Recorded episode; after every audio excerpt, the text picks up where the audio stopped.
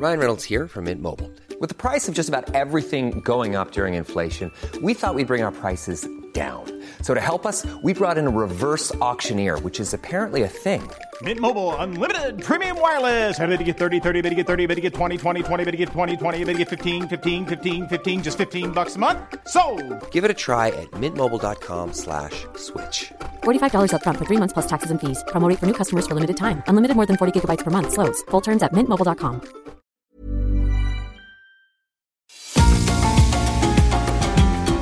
GastroLab es un lugar donde cabemos todos. Aquí encontramos historia, recetas, producto, materia prima, vinos y un sinfín de cosas que a todos interesa. Ya que con cocina y vino se aprende en el camino. Déjate llevar por el chef Israel Arechiga a un mundo delicioso que da como resultado GastroLab.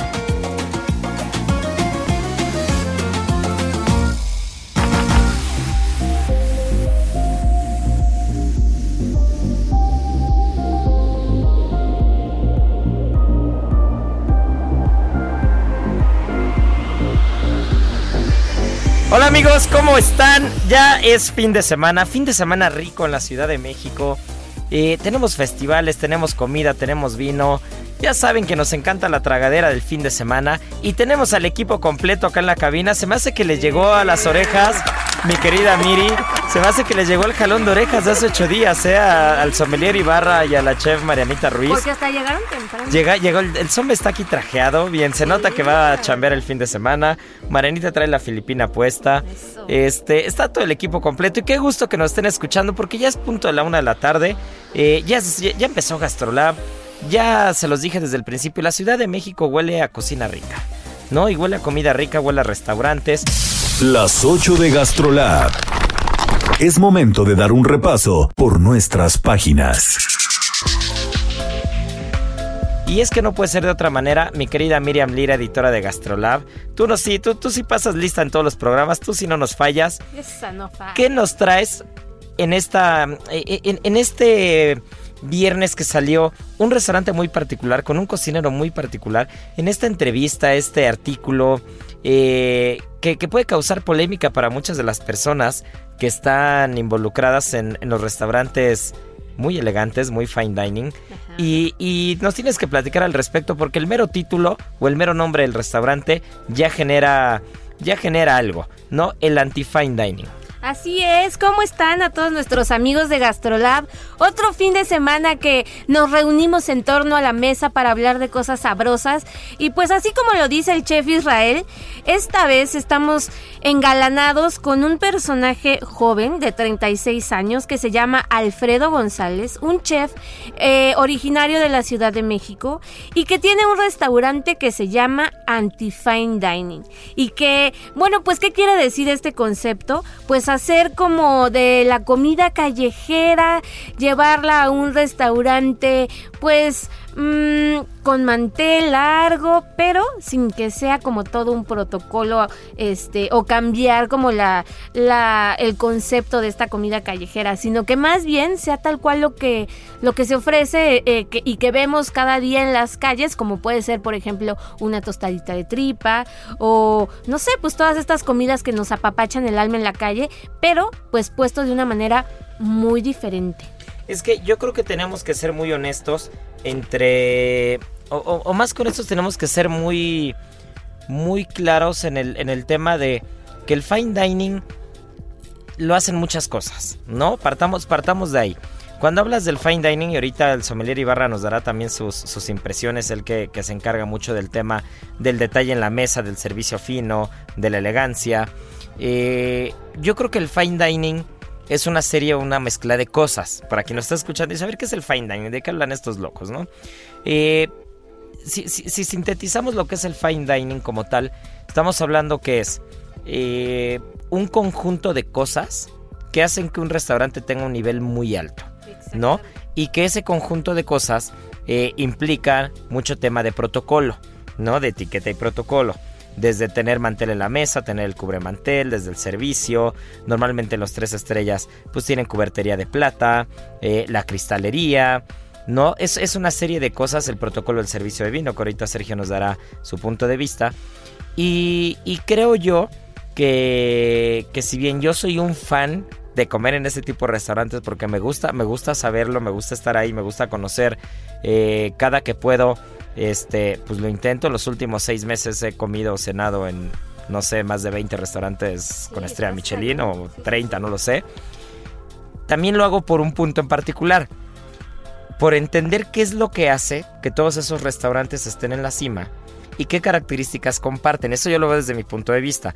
Entonces creo yo que, que a veces descansa uno como comensal cuando llega a un restaurante y si bien no que se rompa la etiqueta del protocolo como tal, pero sí cuando ves que el servicio es un poco más flexible, la cocina va un poco más allá, eh, la misma decoración del lugar rompe un poco el esquema, el color de los platos, el emplatado, las texturas, los sabores, los ingredientes que se usan y creo que se agradece. Pero tampoco, tampoco quiere decir que el fine dining esté mal. No, para nada. Es otro concepto simplemente. Y algo bien padre de este lugar es que desde que entras tiene un efecto como espectacular, ¿sabes? Porque está en una casona lindísima en la colonia Roma, está en Orizaba 76 para todos los que quieran ir a, a conocerlo y subes y está decorado de una manera preciosa, ¿no? Y de repente eh, ya te otorgan tu mesa y estás en el salón y de repente volteas a ver una de las paredes y hay una mosquita dibujada en una pared con sus cubiertos lista para comer. Entonces ya desde ahí entras como en una dinámica divertida que te relaja, que ya estás con tus compañeros de mesa y ya estás este dicharachando un poco de, ay, mira la mosquita, que no sé qué. Que bueno, las moscas es una de las cosas que uno menos espera en un restaurante fino, ¿sabes? O sea, vas a encontrar de repente una mosquita, ¿no? Y es uno de los elementos clave de este restaurante.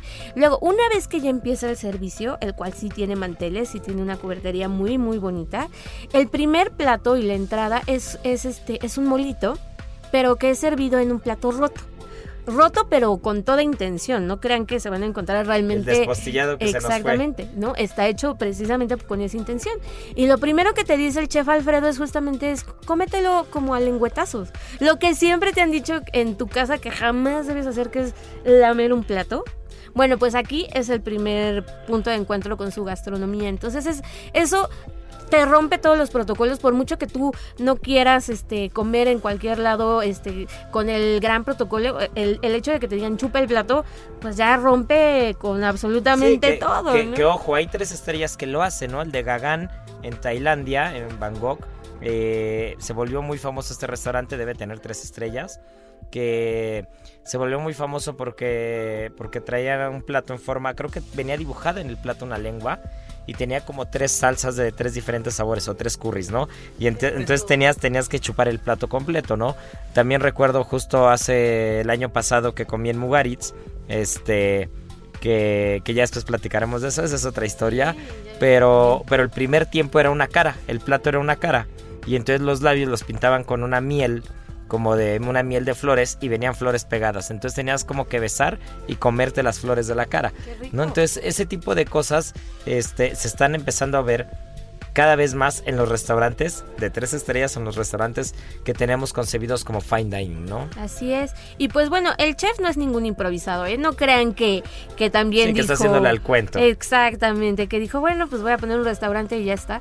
No, o sea, tiene toda la escuela de Quintonil. De hecho, él nos contó que, que Jorge Vallejo realmente ha sido como su gran mentor. También estuvo en Puyol, estuvo en Cosme, eh, en Nueva York. Entonces, pues sí, sí tiene como mucha experiencia. También estuvo colaborando con Carlos Gaitán. En Mexic, cuando todavía estaba abierto Mexic. Exactamente. Y, con para Ángel rematar, León. En, con Ángel León en Aponiente, ¿no? Exacto. Que, para mí me parece uno de los mejores exponentes de cocina del mar, sobre todo el Mediterráneo, de toda España y de toda Europa, ¿eh? Para mí Ángel León me parece que, por ejemplo, para mí ese chef en particular me parece la mezcla perfecta entre los cocineros que dominan el arte de la materia prima, el producto y las cocciones y, el servir en la mesa un, punto impecable de producto, pero con la locura de, la, cocina moderna, la nueva cocina vasca, la cocina catalana, lo que hacía Ferran Adrià con el bulli, este, la sal esta, la, sal precipitada que tiene Ángel León, que también es una locura. O sea, hay una serie de cosas que en, en la que convergen tanto la materia prima como el producto, como las locuras, ¿no? De la cocina molecular o la cocina contemporánea. A mí me parece los mejores exponentes de, cocina del mar que hay en el mundo, ¿no? Exacto, entonces imagínense, tiene grandes maestros eh, y la comida está francamente espectacular, o sea, sirve una tostada de tripa también, fritita, pero así como bien frita. Y es, es, muy bonito ese plato porque lo acompaña como con, o sea, hace como un platito de porcelana, este azul, que da como la impresión de que es estos platos como de plástico y tiene su papelito, ya sabes, de taquería y con sus mosquitas a los lados como si estuvieran ahí volando. Y pues en una primera impresión si dices, ay, no, pues, pues como que como que qué raro, ¿no? Pero ya le das una mordida a esa tostada de tripa y bueno, te vas volando a otro mundo porque está espectacular, de verdad. Ay, y ahora yo que, ando triste que mis tacos favoritos de tripa los cerraron después de no, sé cuántos años. ¿Cómo? ¿Dónde este, estaban? En Tizapán, San Ángel, es muy cerca del ITAM. Entonces, este, si alguien sabe dónde están los mejores tacos de tripa y nos está escuchando en la Ciudad de México, por favor, y aunque sea fuera de la Ciudad de México, pero sobre todo en la Ciudad de México, por favor, avísenos.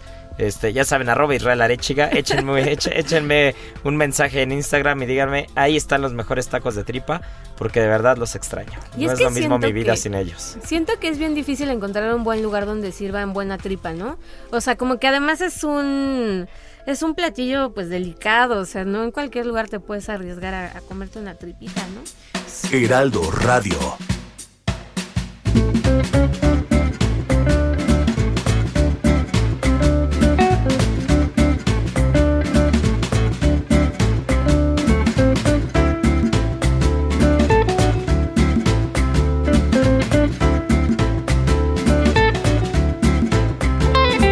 Pero sabes también, eh, retomando un poco el tema del fine dining y, de lo que hace Alfredo, me llama mucho la atención el tema de que, de que el restaurante tenga mantel, de que sea un restaurante elegante entre comillas, pero que va rompiendo el esquema de la, de la elegancia poco a poco con la comida, ¿no? Pero por ejemplo, Sergio, aquí te quiero preguntar algo, ¿qué opinas tú como sommelier de esto? Hace años, no sé si lo sigue haciendo, pero hace años David Muñoz de Diverso se le ocurrió decir que este que el vino, por ejemplo, se podía servir número uno caliente, el vino tinto, y número dos lo empezó a mezclar. No empezó a hacer como una especie, no sé si de coctelería, pero empezó a mezclar vinos de alto nivel, vinos españoles de muy alto nivel, este, rompiendo por completo el protocolo del vino, ¿no? Diciendo que no tenía que ser así. Entonces muchos se, les se le fueron a la yugular, pero tú desde tu punto de vista como sommelier, ¿qué, qué opinas de esas cosas? Yo creo que, que los puristas eh, pues definitivamente van a estar en contra, en contra de, todo ese protocolo que lleva el vino. Yo creo que al final tiene también un respeto desde el momento en que, de que va creciendo la planta y el cuidado que lleva y conlleva el enólogo a, a elegir la uva exacta para poderla pensar, el fermentado, los métodos de elaboración, para tener ya esa botella en la mesa, pues también merece pues beberlo adecuadamente, ¿no? Aunque, aunque hay quien, quien lo rompe, híjole, y, yo creo que pues si tiene para pagar esos grandes vinos y, definitivamente mezclarlos como quiera hacerlos, pues pues por eso han hecho tantas cosas. Por ahí alguna vez me hiciste recordar en, un gran restaurante, me, contó un sommelier que, que llegó pues un empresario y, pidió una botella de Petrus, fíjate, y le dijo, ábreme el Petrus aquí, y le mandó traer una jarra de clericot. Bueno, no. Y vació la botella de Petrus en la jarra de clericot. Y, y, se tomó la copa de clericot y le dijo, esto sí es una jarra de clericot, ¿no? O sea, al final si tienes, si tienes, si tienes para... Si no tienes, se lo va a discutir, no se lo va a discutir si, tienes, si tienes para pagarlo y hacer eso, pues, pues al final pues que lo hagan, pero de que no es correcto desde mi punto de vista, no es correcto. Yo creo que necesita una apreciación es como si tuvieras un, un gran plato, un gran producto y al final pues te lo dieras a comer como Dios manda, yo creo que también no está sano, ¿no? No lo sé. Sí, es muy, es, es muy curioso. Para ver, ¿qué más, qué más detalles encontraste ahí, Miri? Pues siento que, que, que, de verdad es algo que, que, cada quien tiene su propio viaje, ¿no? O sea, definitivamente, como dice el Some, habrá quien lo encuentre divertidísimo y le encante y habrá quien diga, ¿qué es esto, no? Pero lo que sí es que está dando muchísimo de qué hablar y pues está rompiendo todos los parámetros que, que, al menos teníamos aquí en la ciudad, ¿no? Y que, que, estábamos muy ávidos también de nuevos lugares y de nuevos conceptos. Y creo que en ese sentido el chef Alfredo lo hace espectacularmente. Pues yo creo que producción nos va a llevar a todos, Miri. Sí, claro. Este, no estamos de acuerdo que solo tú hayas ido a probar. No, creo que todos, todos. vamos a ir Todos. y todo lo que no probaste, Miri, lo vamos a probar esta vez. está bien, pero vamos. también pero también una de las cosas que caracterizan al chef Alfredo es su altruismo, ¿no? Sí, también tiene ahí algunas, algunos, este, algunas ayudas que da la Casa de la Amistad para ayudar a niños con cáncer. Entonces también eso está lindísimo. Me recuerda mucho que, que ya alguna vez hicimos algo con, con la Casa de la Amistad. Hicimos incluso un programa, un programa de televisión. Y este, y es increíble, ¿no? Es increíble cuando, cuando ves todo lo que se puede hacer por aquellos chicos que este, que a veces están ahí, están ahí, pero no los vemos. Exacto. ¿No?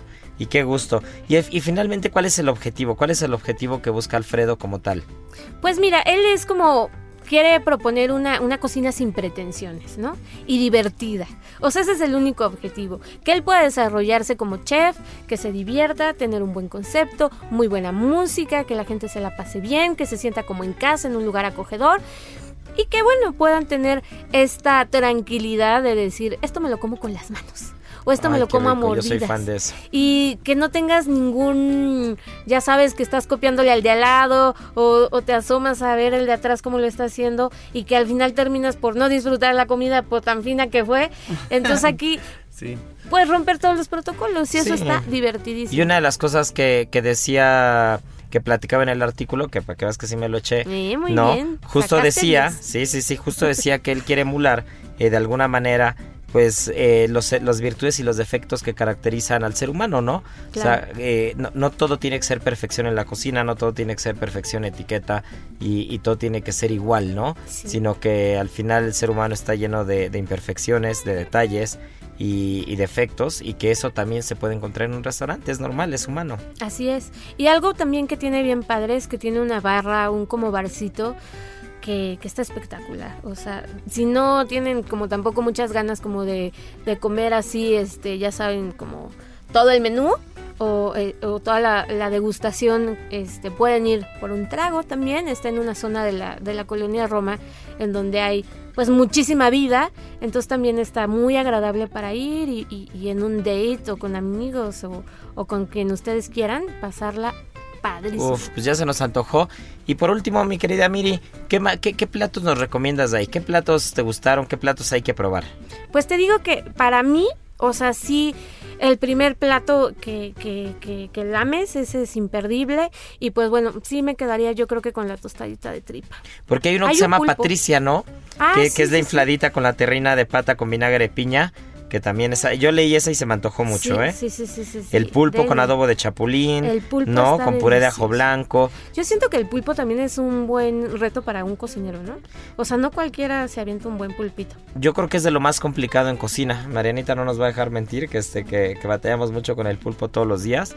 Porque aparte es muy, es muy curioso. O sea, la característica del pulpo, eh, finalmente podríamos deducir que el pulpo es un músculo completo, ¿no? Entonces, imagínate un músculo que, aparte tiene mucha fibra porque tiene mucha fuerza. Es, es un animal con mucha fuerza y tiene mucha elasticidad, ¿no? Entonces, eh, al tener esas características en un animal, la cocción se vuelve muy compleja.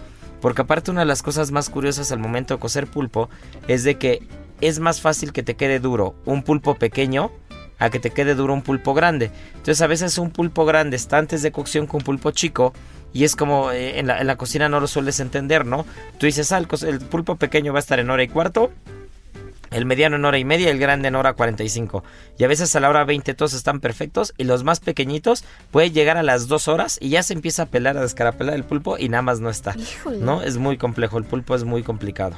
Pues aquí está delicioso, entonces ¿qué otra estrellita? Pues, Otra pues muy estrellita. bien, ¿eh? Pues, pues muy bien, mi querida Miri. Qué bueno que hiciste la tarea. Sí. Que, este, que nos trajiste a un chef de los buenos, de los que nos gusta, de los que saben lo que está haciendo y que, y que, y que está rompiendo esquemas, ¿no? Que está Sí. rompiendo el molde con, con cosas nuevas temas. Y, y, bueno, pues por último, se nos está acabando la primera parte. Se nos está acabando la primera parte. El sommelier viene con otra cosa, ya que estamos hablando de defectos, de virtudes, de cosas muy curiosas y ligando lo que decía justo Alfredo con el restaurante, que pues puede haber defectos, puede haber detalles. Eh, pues el sommelier Ibarra nos va a hablar de los defectos del vino, ¿no? Que es una de las cosas más curiosas, es uno de los temas que más nos gusta platicar, porque es bien complejo poder, poder entender esa parte, ¿no? Este, e incluso complejo al inversa en el restaurante cuando llegan y te dicen que un vino tiene defecto y no lo tiene, ¿no? Y, hacerle ver a la persona que pues no lo tienes todavía complejo, ¿no? Entonces ver eso... Es divertido. Es divertido. Y Marianita Ruiz, que este, que ya está aquí este, afilando el cuchillo, este, ya está sacando los cubiertos, porque hoy nos trae un producto muy particular, muy curioso, el lacanto, ¿correcto? Entonces, si no saben qué es el lacanto, yo no sabía antes de que empezáramos el ¿eh? programa que era el lacanto, y ya dijo Marianita que no nos va a decir hasta que, hasta que le toque hablar, hasta que la dejemos hablar no nos va a decir. Así que bueno, este, pues recuérdanos las redes sociales, mi querida Miri, y nos vamos a comerciales. Sí, claro que sí, ya saben que pues todos los viernes sale la, la versión impresa en el Heraldo de México. Cuesta 10 pesitos, lo encuentran en todos los este, puestos de periódico, entonces no se la pierdan. Arroba Heraldo Gastrolab en Instagram, Gastrolab en TikTok, este, gastrolabweb.com para que entren también y vean la versión pues digital, ya si no alcanzaron su, su periódico, pues también ahí la pueden, la pueden ojear y disfrutar de todos los artículos. Y pues síganos, ahí los esperamos. Ahí los esperamos. Síganme a mí también, arroba lirimiri. Eso. ya de pasadita. También, también, que siempre anda subiendo cosas ricas por ahí. y ahorita, ahorita que dijiste de, de TikTok, eh, justo me aventé uno la semana pasada. Que, Ay, con la piña. Sí, me aventé uno con la piña. Que, este, que tal cual ¿eh? fue así. Es que aparte la gente te escribe, a veces tira mucho hate la gente, ¿no? Entonces, no, no, no, este, ningún, ningún ingrediente les acomoda, vamos a decir, vamos a dejarlo así, ¿no? Pero este, alguien decía así de, ¿cómo? ¿Quién tiene una piña en el refri, no? Pues si no la metes al refri, tu casa se va a llenar de moscas, ¿no? Déjame te platico. Y después, este, pero como una piña, o sea, un ingrediente más fácil. Pues estamos en un país tropical, ¿no?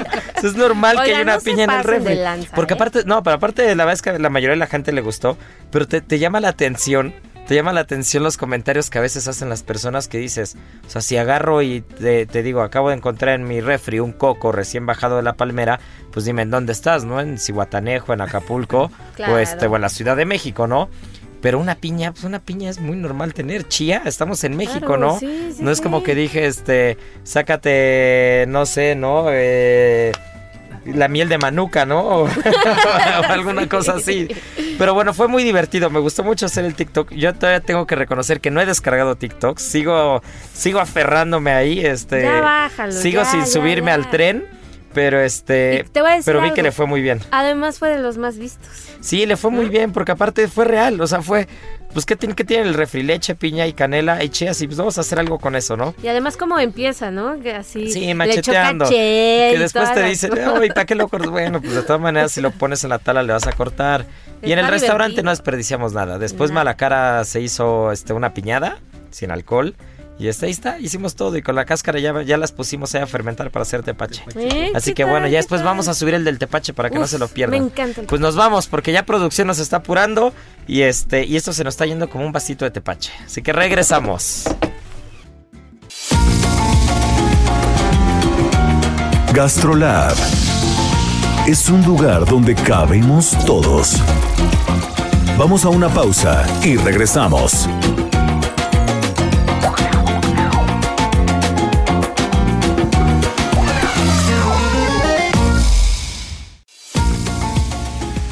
GastroLab. Estamos de regreso.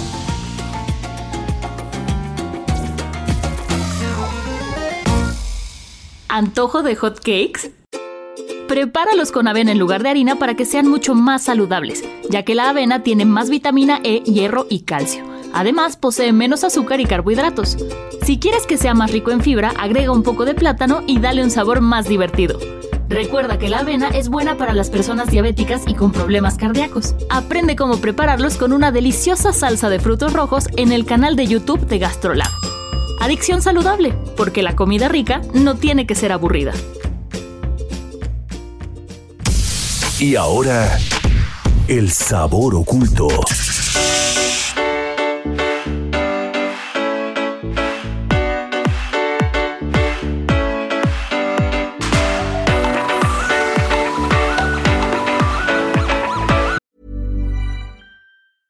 I'm Sandra, and I'm just the professional your small business was looking for. But you didn't hire me because you didn't use LinkedIn jobs. LinkedIn has professionals you can't find anywhere else, including those who aren't actively looking for a new job but might be open to the perfect role, like me. In a given month, over 70% of LinkedIn users don't visit other leading job sites. So if you're not looking on LinkedIn, you'll miss out on great candidates like Sandra. Start hiring professionals like a professional. Post your free job on linkedin.com/achieve today.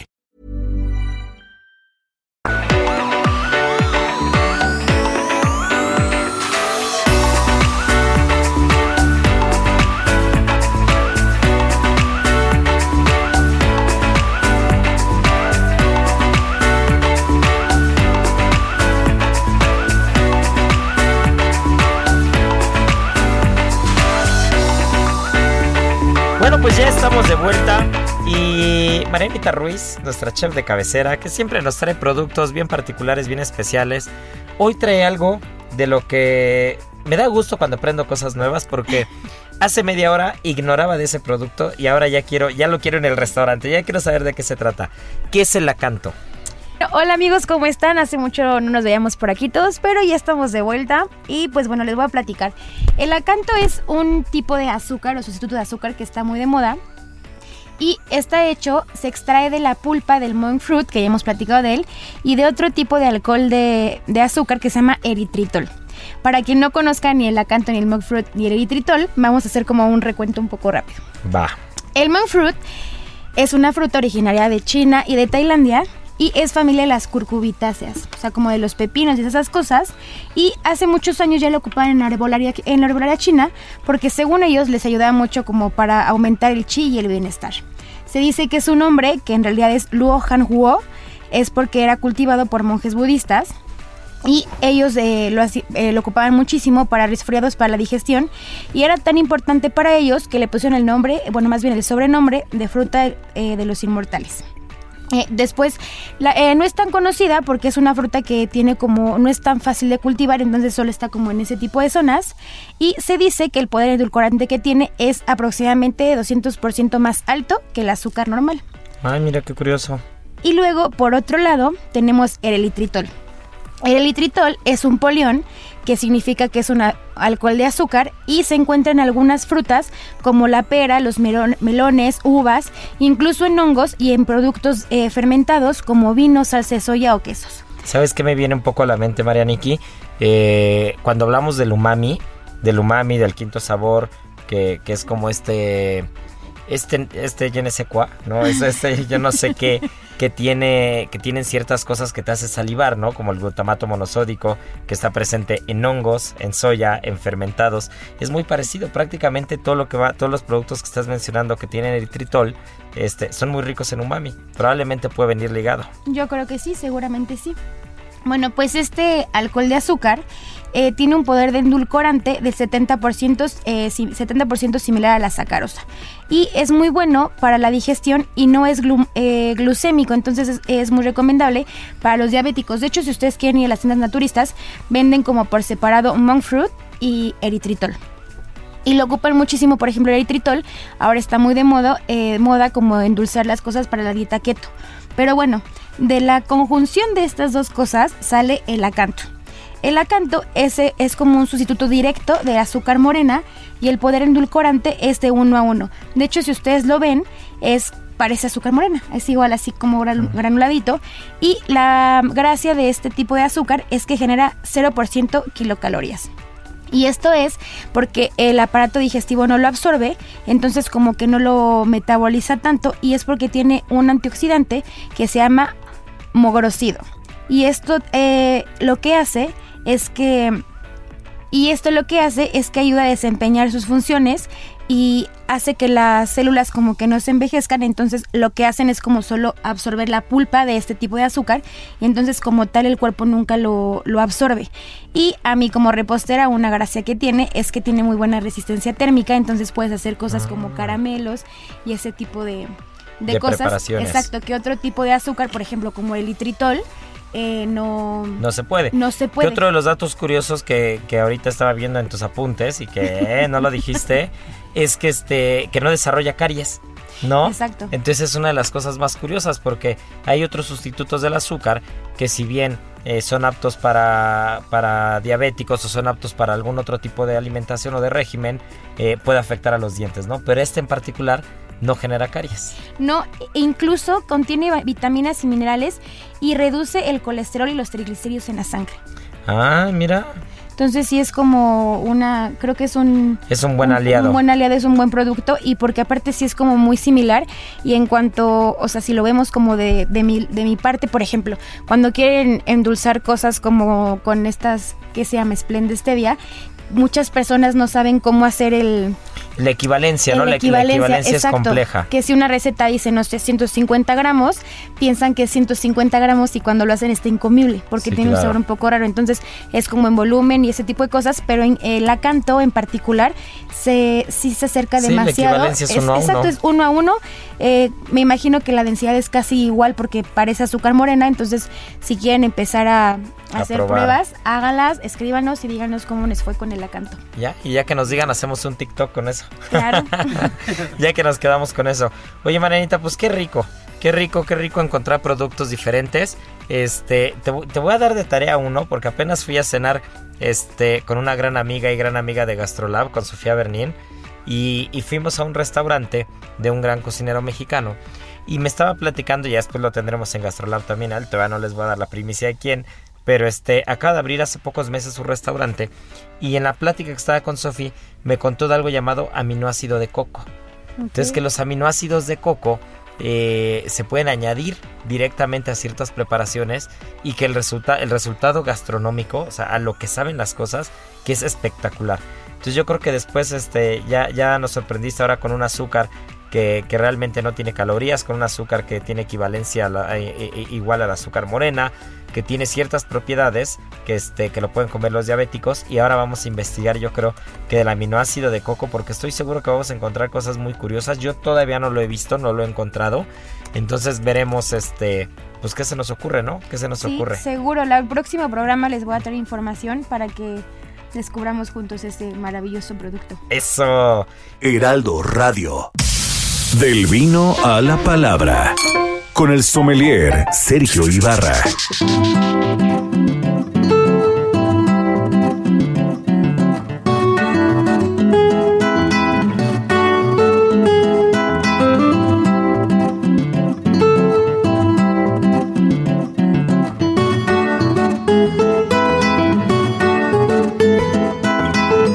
Y bueno, pues este ya está aquí el sommelier Ibarra, que contrario a lo que nos hubiera gustado, mi querido Checo, ahora tienes un vino pero con defecto, ¿no? Por eso no se escuchan las copas, por eso no se escucha el descorchador, por eso no ha salido, pues porque salió malo el vino, ¿no? Entonces, querido eh, sommelier Ibarra, vamos a partir desde el principio, porque este es un tema súper rico, es un tema espectacular para los amantes del vino, para los que van muy avanzados y para los que van empezando, a todo mundo nos atañe esto, ¿no? Entonces, ¿qué son los defectos del vino? Hola amigos de Gastrolab, pues ya estamos aquí reunidos nuevamente todos después de algún tiempo que, que no podíamos por pandemia, por trabajo. Y pues me da gu- mucho gusto estar en cabina. Y pues justo fíjate que, que platicaba con, con un cliente que, que nos visitó ahora en la semana de- del, del programa. Quiero mandarle un saludo, chef, al señor Sergio Olivares, que dice que no se pierde ningún programa. ¿no? Eso. Y justo, y justo, pues hablamos del- de, pues de las virtudes y los defectos del vino. ¿Qué conlleva? Imagínense que, que de repente van a un restaurante, ¿no? Y, y, y a veces los aromas, ¿no? Los aromas o desde que te están sirviendo el color de repente no es tan grato. Hay algunos aromas pueden que sean defectos o pueden que sean virtudes del vino, ¿no? O características, simplemente. ¿no? O, o que tú, el, el más, el más ejemplo que, que siempre pongo yo, yo creo que cuando hablamos de este tema, imagínate que tienes tu botella guardada durante, no sé, 10 años. O 15 o 20. que Y lo estás esperando para abrirlo en el momento especial que se va a agradar tu hijo y, y lo guardaste por cierto tiempo. Y de repente pues descorchas esa botella y, oh sorpresa, ¿no? Pues huele, huele a- a- a Pipí de gato. Amo a pipí de gato.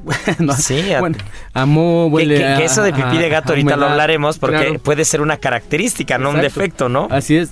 Entonces, pues todo todo conlleva hay varios factores. Puede que sean eh, defectos por, por, elaboración, puede ser algún eh, descuido de, de, guarda de vino, eh, puede ser que, que, incluso el corcho, ¿no? El corcho, recordemos que se elabora de este árbol que se llama el alcornoque, y se dice que, que el, está comprobado más bien que el alcornoque le, le transmite una enfermedad al vino que se llama TCA.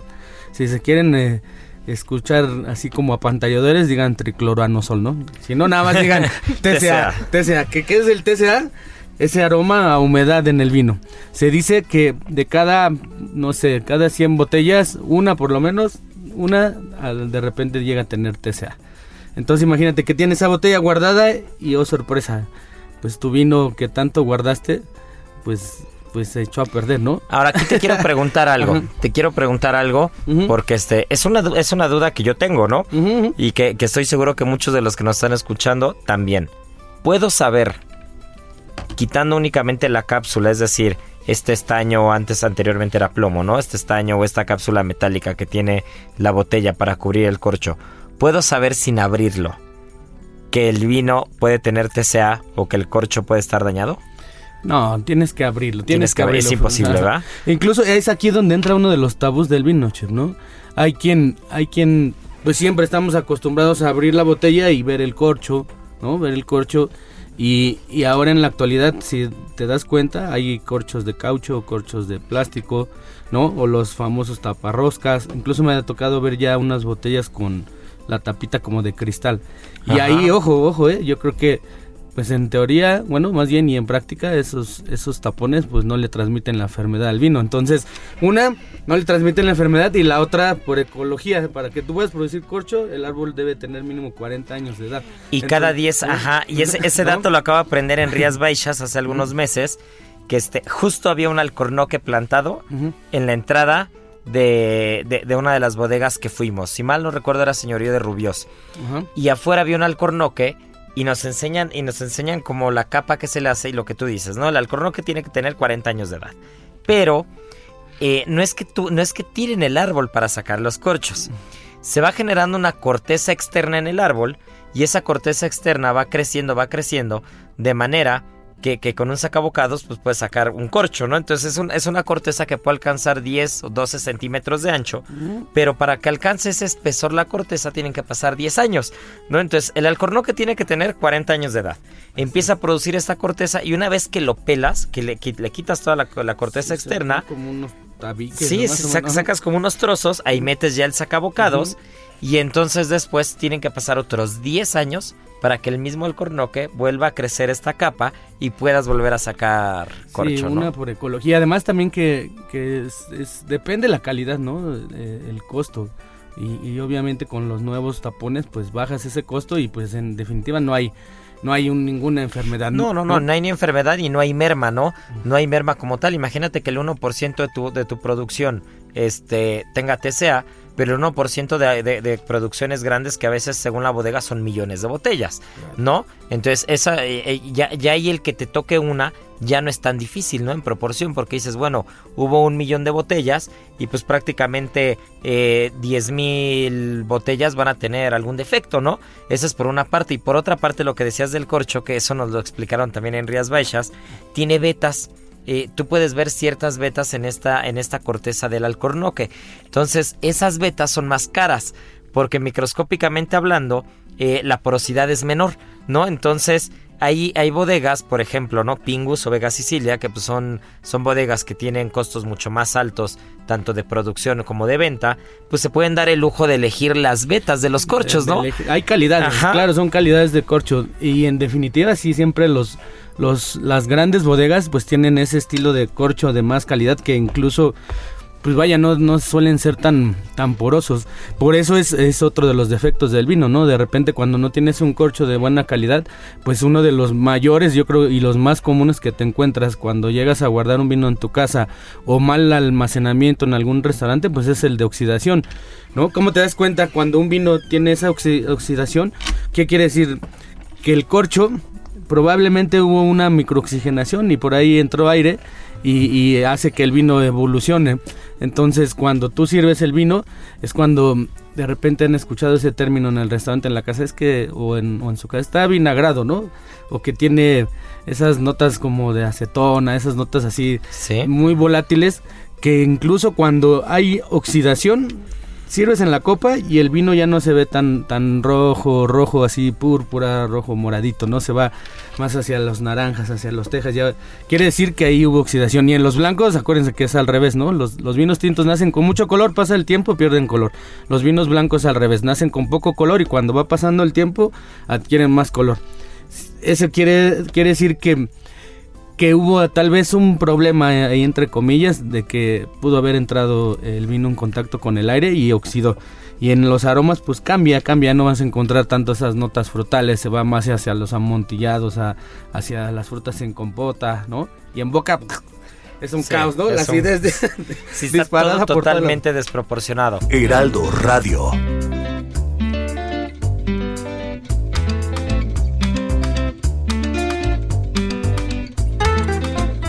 Pero ahora, eh, yo, yo- yo he probado vinos, e incluso me he tomado vinos, que, que abrimos y dices, ay, se ve que tiene defecto, o se percibe en la nariz, pero en boca no. Ajá. ¿No? ¿Cuáles son los defectos más comunes y cuál es la manera de percibirlos? Tú abres la botella en mesa, sacas el corcho y hueles el corcho.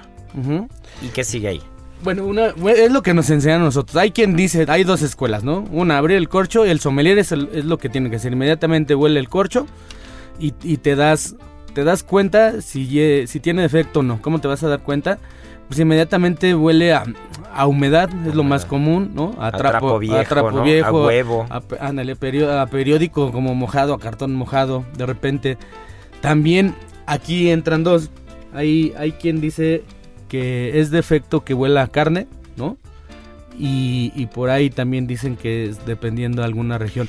Pero, Ay, hay pero- Pinot Noirs. Yo- Hubo, un Pinot Noir que tomé en Disfrutar en Barcelona hace el año pasado. Y, y de verdad, yo lo olía y me llegaba el aroma como de corazón de res. De Pues- corazón asado, así de corazón o hígado, de menudencia. Era impresionante. O sea, ni siquiera disfruté el vino. Pero no era defecto, era característica del vino. Y en boca muy bien, ¿no? En boca bien, pero sí tenía el dejo como de sangre, como, como Eh, es- raro. Es, es que es, es- son las dos, ¿no? Una que es, es virtud, ¿no? Depende de la uva, depende de la región. Y la otra, ahí químicamente se le llaman betranomices, que son que es químicamente un enlace que hace que, que tenga esa sensación de carne, pero, pero de repente esa carne como que un poquito pasada, ¿sabes? Y cuando tiene ese aroma, pues puedes, puedes confirmarlo en boca y si en boca está como el vino que a lo mejor no, no tenía el defecto como el que tú probaste, pero aquí ya lo percibes con mucha acidez o con, o con ese dejo de cárnico o de sangre, pues ya muy, muy, muy pesado, pues es defecto el vino, ¿no? Y aquí me di cuenta que no era defecto y que sí, que sí lo buscaba. Número uno, el sommelier es mexicano, ¿no? De disfrutar, que debe tener dos o tres estrellas, no recuerdo. Y, y dos, el maridaje era un tartar de chuletón de vaca rubia gallega crudo. Entonces era muy animal todo el plato. O sea, sí se buscaba, sí era, sí era como una consecuencia. Y hablando de animal, antes de que se nos vaya a ir el tiempo, eh, lo que decía Mariana, pipí de gato. ¿Qué hay con el almizcle y cómo es característica de ciertos vinos? Bueno, ese es. eh, genéticamente hay dos variedades de uva que, que te dan ese estilo de vino, ¿no? Una puede ser la Sauvignon Blanc, de repente en, en esos vinos de. de esta región de, de Sancerre, ¿no? Que, Sí. que pueden ser. Es una característica, al final, esos, esos aromas así al almizcle de carácter animal realmente huelen a pipí de gato y no quiere decir que sea un defecto, es, es una característica. Y de repente también por ahí la uva Gewürztraminer llega a tener esas notas, ¿no? En Alsacia, en algunos vinos alemanes, pero son vinos que, que al final en boca pues son untuosos, ¿no? Tienen, tienen eh, pues cierto carácter eh, en boca que, que sobrepasa y de Sí, repente el almi- aceitosos, ¿no? Así son ricos, me, me encanta Y ese tipo de además del almizcle, de repente empiezas a exigirle al vino y pues cambia, ¿no? De almizcle se va hacia lo frutal, hacia lo tropical, hacia lo herbáceo. Pero pues habrá que empezar a entrenar la nariz. Por ahí, por ahí hay, hay un libro bien interesante que se llama La Nes Duban, que, que son todos los aromas del vino, vienen incluso hasta defectos, y pero la nariz de defectos del vino, la verdad es que es bien curiosa. De repente hay unos aromas que. Sí, que hasta te pica la nariz, ¿no? ¿No? Es, aparte es precioso el libro, porque es un libro con unas botellitas mini, como de perfume, que vienen numeradas. Así es. ¿no? Y entonces tienes aromas desde los normales, ¿no? Duraznos, mora, cereza y todo hasta los de el de huevo yo recuerdo que es asqueroso. Y vas y sí, vas a ejercitando, ¿no? De repente por ahí la gente dice, pues cómo es que empiezas a descubrir tantos aromas, pues esa es una de ellas. Y el estar probando constantemente, ¿no? Yo creo que es es cuando empiezas a definir si un vino es bueno o no. Entonces, para rematar, porque ya de verdad nos quedan un par de minutos, se nos está yendo como un vino, pero de los buenos, no de los de, con defecto. Eh, para rematar esa parte, Sergio, y para quien nos está escuchando, llega alguien a un restaurante, abren el vino, le dan a probar, percibe el aroma y el aroma es trapo mojado, cartón, eh, trapo viejo, huevo. Definitivamente tiene defecto, ¿correcto? Tiene defecto, pero hay que confirmarlo en boca siempre.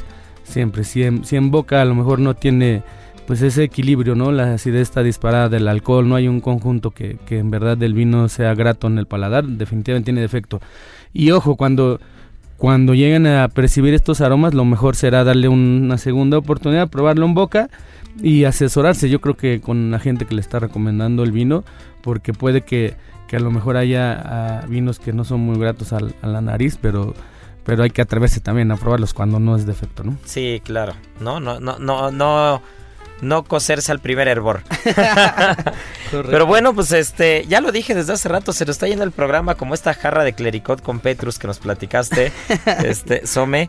Y bueno, pues quien nos está escuchando, eh, creo que ya se hizo una idea muy clara de, de, por dónde se tiene que partir para cuando, cuando un vino no es el correcto, ¿no? No porque no sepamos, porque todo el mundo empezamos sin saber, algunos seguimos sin saber tanto, otros como tú ya le saben mucho más, eh, pues que no nos dé pena, ¿no? No nos dé pena asesorarnos, preguntar, y si queremos que el vino no está en condiciones, eh, sobre todo eso, ¿no? Abrirse a preguntar a la persona que, que nos está asesorando, porque muchas veces en los restaurantes sufrimos de que se regresan vinos que sí están bien, como también a veces por pena, pues se puede recibir un vino que no está correctamente y por no quedar mal o algo, pues prefieren no hablar, ¿no? Entonces se aprende hablando y se aprende en el camino. Claro, atrévanse, atrévanse a probar y, a, dejarse sugerir, ¿no? Hay presupuestos para todo y, variedades de uvas para todos los para todo. Heraldo Radio. Comer es una necesidad, pero degustar un arte. ¿Sabías que puedes hacer un delicioso panqué de plátano con chocolate? Deseas disfrutar de un postre bajo en calorías, este platillo es para ti. El panqué de plátano con chocolate, además de ser delicioso, aporta a nuestro organismo vitaminas E y B3, mismas que favorecen nuestra circulación sanguínea, así como el aspecto saludable de nuestra piel. Y por si fuera poco, al integrar plátano logramos disminuir la acidez estomacal. Aprende a preparar un exquisito panqué de plátano con chocolate en las redes sociales de GastroLab en Adicción Saludable. Porque la comida rica no tiene que ser aburrida.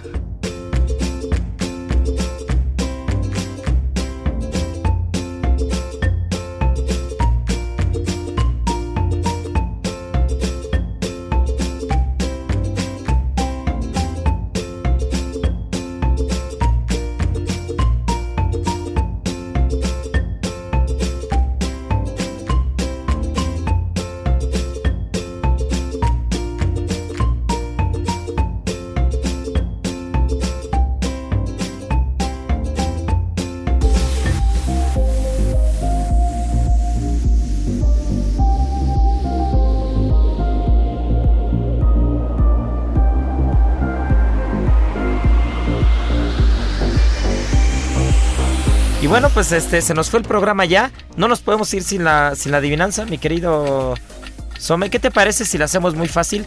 Que nos digan tres aromas de la Nes Duban. ¿Va? Tres aromas que vienen en la Nes Duban. Arroba Israel Arechiga, arroba Israel A R E T X I G A. Eh, se nos fue el tiempo, muchas gracias por escucharnos, les mandamos un fuerte abrazo, que tengan un gran fin de semana, que coman rico, que cenen rico, que disfruten una buena copa de vino y ya saben que nuestro lema no puede faltar, tripa vacía, corazón, sin alegría. Aquí concluye otra emisión más de GastroLab, el lugar donde cabemos todos. Esta es una producción de Heraldo Media Group.